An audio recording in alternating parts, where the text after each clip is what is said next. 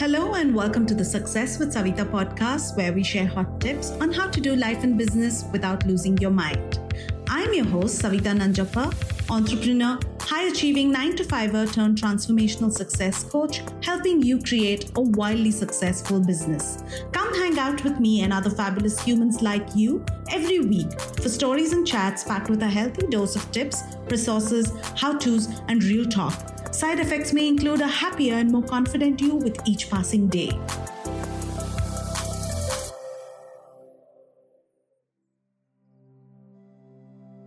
Hi, and welcome to this week's solo episode with me, your host, Savita. And today I want to talk to you about five ways you can work smarter and not harder. One thing that I find, especially with women or with people in general, is you equate hard work to the number of hours that you put in. Hard work equals not quantity, but quality. If some of us are working three, four hours in a day, we feel like we've not done enough. We feel like we've not been productive. But if you've been able to do eight plus hours, even if it's been distracted, busy, because you've been doing a bunch of other things, maybe you didn't get a lot done, you still feel like, okay, I've put in a day's work. Now, for me, hard work or working smarter, the difference between the two is it's just that you maximize the time that you have scheduled to work on in your job or in your business, you maximize that time and don't end up wasting that time and you're able to complete what you want to do, what you want to achieve within the hours that you scheduled for without overextending. Hard work to me is not about the quantity because it's to me about the hustle. It's about the opportunities that you need to be taking. It's about pitching yourself. It's about showing up. It's about going to work every day, even if you have doubts. It's about making that sale. It's about talking to the client. It's about retaining those clients and not necessarily about sitting in front of your computer day after day for hours together, putting in 9, 10, 11 hour days. With that, I want to share today with you my five favorite tips for working smarter versus working harder. With that, let's get started. So, my first tip for you is do not multitask. Do not have 5, 6, 10 different screens open. Do not have 20 things on your to do list. Okay? Don't try to do a lot at the same time. Don't have that podcast playing in the background, answering a couple of calls while typing an email, while also thinking about what's your content plan for social media and also responding to a customer on WhatsApp. Don't. Instead, what you should be putting your attention to is dividing your tasks as those times when you need to respond admin related, but focus on doing just one item, working on only one thing at a time. Don't try to work on two, three different things in the same hour. That's number one. Okay, multitasking is going to kill you. It's not a super skill to have, and at least not in this context. If you're working, focus on one task, you'll get it done faster than if you were doing two, three different things at the same time. My second tip that I have for you is to really plan well ahead and identify tasks that you can batch produce. I know I talk about this a lot, whether in my emails or on my social media or here on the podcast, but this is really important.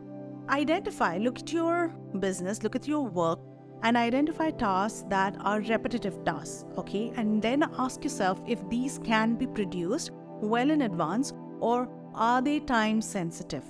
Now, if you can identify and bucket it as those items, those tasks that can be produced well in advance, go ahead and schedule time to do that together. For example, usually the last two days of the month and the first two days of the month, I'm working on batch producing a lot of my content. I write out all my emails, I finish that on the 1st of February for the month. Okay, and what I do is I keep it all ready, formatted, scheduled, etc. But there is some time sensitive content that needs to go into that email, which is not ready yet, but will be ready at the time that the mail is supposed to go out. So I have everything ready, and then before the day that it goes out, or a couple of days prior, I then upload the time sensitive content that needs to be added to that email. Same thing applies to other things, right? Whether it's your social media content or it could be like, I do this podcast, but I need to batch produce instead of trying to think up wake up on Thursday morning and record this solo, what would be ideal is if I can record the solos for the month well ahead in advance, and then maybe if there's something which is time sensitive, to add that to the editing in post production later. Identify tasks in your business that are repetitive and therefore can be batched and created together. That will get you saving a chunk of time on doing those tasks over and over again. Of course, the other option is to, if you can afford it, to outsource it to an intern, outsource it to a team member in your business who can be handling these tasks. So you plan it out at the end of the month and delegate your tasks so everybody knows what they're working on. And you have all of this content ready to go and you have the support that you have need in the system from your team members and interns so they are working on it. You need to also train your team. If you have team members you need to also train your team to work in this way. So they are also giving it to you well in advance. You have time to check. If you need to you have time to quality check proofread do all of those things. Sometimes i've noticed that when you have interns they tend to do they really have different timelines. Like i did have an intern who would work in the middle of the night at 2 o'clock in the night and send it to me but you know that content piece had to go out first thing in the morning. And we wouldn't have time to check it for mistakes and all of that because it would be at a time that, oh, if she had questions, we wouldn't have a chance to talk about it because I wasn't awake at that time. So you've really got to train your team as well to identify tasks that can be mass produced, batch produced. So that's my tip number two. Tip number three for me is to really track how you spend your time. And this is important, and let me tell you why.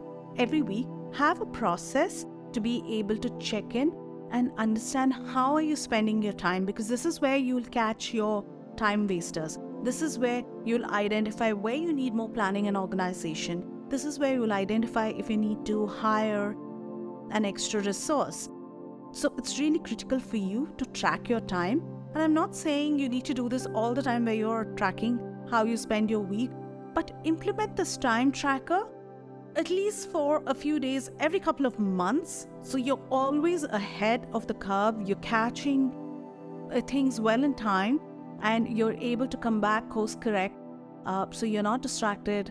You don't feel like you're uh, slowing down. You don't feel like you're losing your productivity. So really spend some time tracking how you spend your work hours and what are you working on and what your productivity is like every week. At the end of the week this could be a self-check-in question that you implement where you're asking yourself what were your time wasters and really in your business what were those activities that you spent time on which was revenue generating which moves the needle forward which is sales bringing in the sales bringing in the clients lead generation?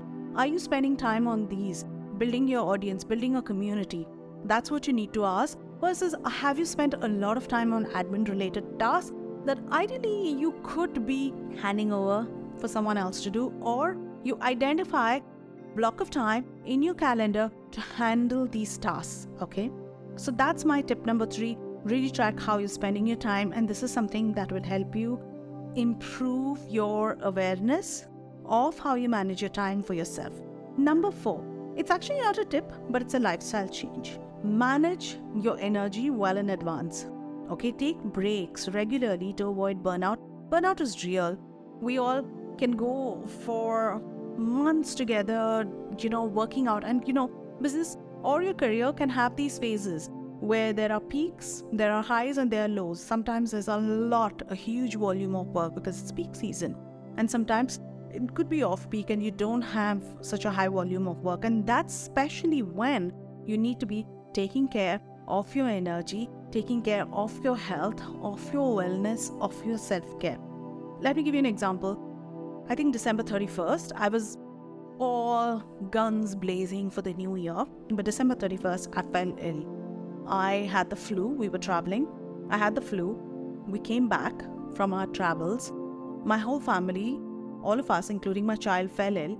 And it took me two weeks to recover. During that time, I did the bare amount of work, right? Which is managing my clients, doing client related work because that's important and that's core to the business. But beyond that, all these plans that I had to launch stuff, some other ideas that was good to go, I just didn't have the energy to launch that because I was just not feeling all right physically.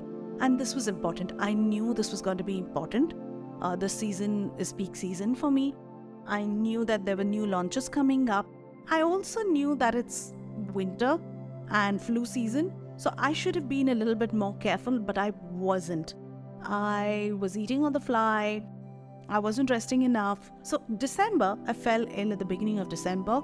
And then, even before I could recover from that one, I fell ill again. So, that's what I mean. You need to manage your energy so it does not have an impact on your health. And you've got to be able to identify and catch yourself when you find that you've not rested well, you're not eating well, you're not sleeping well, you haven't taken time out for exercise, you haven't taken time out uh, for some quiet time. So make sure that you're balancing out your wellness, your health, and your work requirements well. So that's number four. And finally, number five is develop good boundaries. And this is important for you to have a really productive day and to be able to work smarter. And let me give you an example what I mean by boundaries. Like you've got to be able to say no. Sometimes to opportunities, you've got to really be able to evaluate if every opportunity is truly a blessing or not. You've got to evaluate the ROI on the return on investment on each opportunity and ask yourself if it's worth it. You have only a limited amount of time, right? You have 24 hours. You won't be able to stretch time. I mean, you can bend time in reality, and that's a different conversation. But you've got to be able to pick your opportunities wisely. So say no more, okay? And when you say yes, think about it, evaluate it. If it's the right decision for your career, for your business, that's one. Second, when I'm talking about boundaries, develop really good boundaries so people know when you're working. Your yes is yes, your no is no. People should know when you're working. For example, my family, they know they can't call me when I'm working unless it's an emergency. So I can't have this casual chat. I can't have a long extended chat. I don't have an hour in the middle of my day to have conversations. Uh, you know, recently I had to go to a movie and I couldn't do it in the middle of my day. I had to really pick a time when I wasn't working, right? That's obvious, but that's an obvious one. But what about calls? We get calls, we get distracted, and then it eats into your productive time. It eats into your schedule. Then you have distractions. So, when I'm saying boundaries, it's also about distractions. It's about that you set out to do research on the internet and then you go down a rabbit hole and you lose 30 minutes. And with that, we come to the end of the five tips that I wanted to share with you. I hope you liked what I had to share with you today and this is helpful. You may already be following some of these, all of these, but I guess it's good to kind of hear it again so you can identify if there's some course correction that you need or some things that you may be missing on. If you like what you've heard so far, leave me a review. Let me know what else you'd like to hear from me on other topics. Uh, hit a follow, share this with a friend or a family member who needs to hear this. If we can reach as many people as possible, it will help us grow the podcast, bring you more of these episodes, and bring you bigger, better guests. With that, I'll see you next week. Thank you for listening in. Thank you for listening to the podcast. If you like this episode and you want more, you can go to the show notes on my website, which is successwithsavita.com forward slash podcast. If you like what you've heard so far, I would be grateful to you if you could leave me a five star review, subscribe to this podcast, and share with a friend who may find this useful. You can also follow me on my Instagram at Success with Savita and DM me any questions you may have, and I will be happy to answer them for you. Until the next episode, believe in yourself and all the best to your success.